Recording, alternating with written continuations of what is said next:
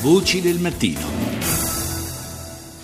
Seconda parte di Voci del Mattino, ancora buongiorno da Paolo Salerno. Eh, continuiamo in qualche modo a parlare di legge di stabilità, ma sotto un punto di vista del tutto particolare. Nella legge di stabilità, infatti, si tratta anche del, di quello che in parte è il contenuto dei quesiti referendari eh, contro le trivellazioni, tanto quelle terrestri quanto e soprattutto quelle marine, anche all'interno delle 12 12 miglia nautiche. Eh, ne parliamo con Enzo Di Salvatore, costituzionalista, autore proprio dei quesiti referendari per il coordinamento NoTriv. Buongiorno. Buongiorno a voi, buongiorno. Allora, ci aiuta innanzitutto a, a chiarire velocemente sono, qual è il, l'ambito nel quale ci stiamo muovendo. Cioè voi sostanzialmente con il, eh, i quesiti referendari eh, chiedevate, chiedete che eh, vengano eh, sospese eh, le, le, vecchie autorizzazioni e non ne vengano concesse di nuove per eh, compiere queste trivellazioni, è corretto? Questo riguarda però il mare, nel senso, di, eh, nel senso che il, uno dei quesiti referendari eh, si proponeva di bloccare i procedimenti in corso entro le 12 miglia marine, ma appunto procedimenti in corso e quindi questo diciamo, avrebbe riguardato non i titoli abitativi già rilasciati.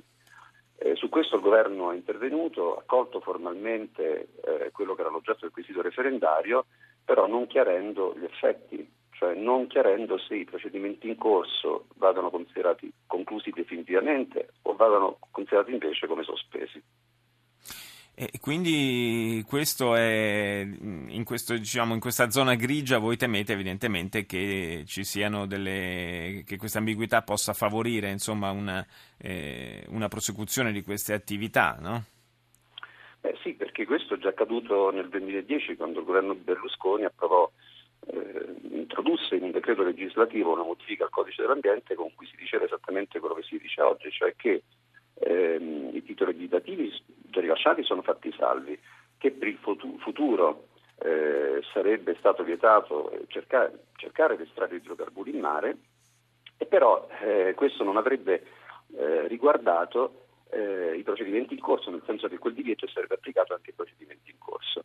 Eh, però poi come, come, andrà a finire? Ecco, per due anni il Ministero dello Sviluppo Economico ha ritenuto che quei procedimenti fossero sospesi e non chiusi, tanto è vero che poi nel 2012 con un decreto del governo Monti sono stati tutti riavviati. Ecco perché forse occorreva precisare attraverso un emendamento del governo il senso, la portata di quella, di quella modifica e in questa direzione andava uno dei due subemendamenti presentati prima in commissione e poi in aula, però bocciati, eh, perché con, con, quel subemendamento si, si, diceva appunto che erano da intendersi definitivamente chiusi e che entro due mesi il Ministero dello Sviluppo Economico avrebbe rigettato con proprio atto le richieste che sostenevano quei procedimenti.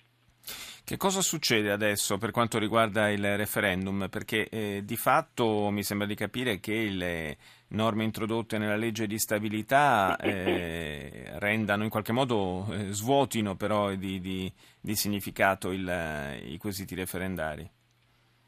Ma, eh, diciamo per una parte eh, in realtà i quesiti sono stati accolti per altra parte, a mio avviso, no. Però ormai il referendum è solo nella disponibilità della Corte Costituzionale, mm. nel senso che la Corte potrebbe ritenere che quelle modifiche siano soddisfacenti e quindi che il referendum non debba più celebrarsi, oppure potrebbe ritenere anche che debba celebrarsi su, soltanto su alcuni quesiti, oppure poter, potrebbe anche, ecco, paradossalmente, ritenere che le modifiche non soddisfino uno o più quesiti ciò nonostante per arrivare lo stesso alla dichiarazione di inammissibilità, per la semplice ragione che attraverso l'abrogazione, cioè togliendo, eliminando quelle parole, non ci sarebbe più l'oggetto sul quale far votare i cittadini, perché su che cosa dovrebbero a quel punto andare a votare i cittadini.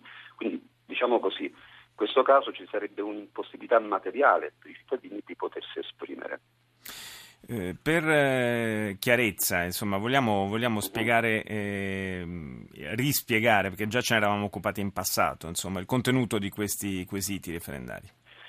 Allora sì, i quesiti sono sei.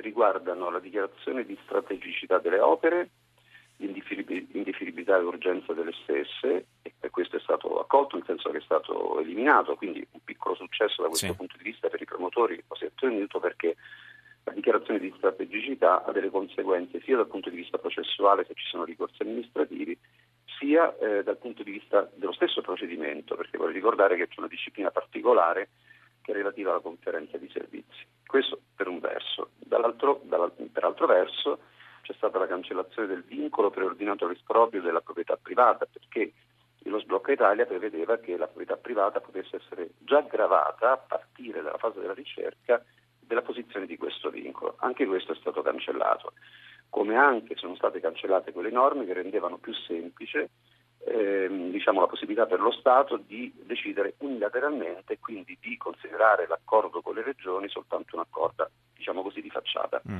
Ecco, quindi si è ripristinato almeno il principio di reale collaborazione.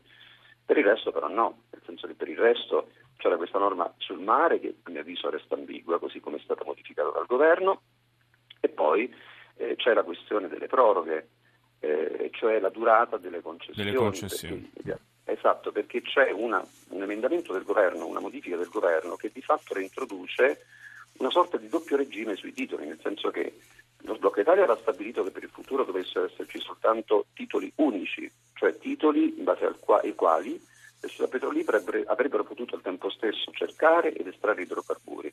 La modifica del governo invece reintroduce i vecchi titoli, cioè separati, i permessi di ricerca e le concessioni. Ebbene, la limitazione della durata eh, riguarderà soltanto i titoli concessori unici e non i vecchi titoli.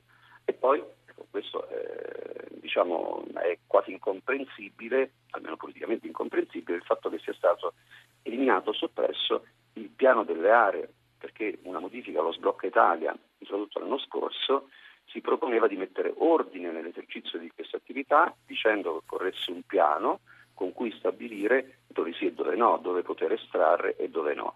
Quindi il tentativo di razionalizzare l'esercizio di queste attività ora è saltato perché il governo ha direttamente soppresso il piano.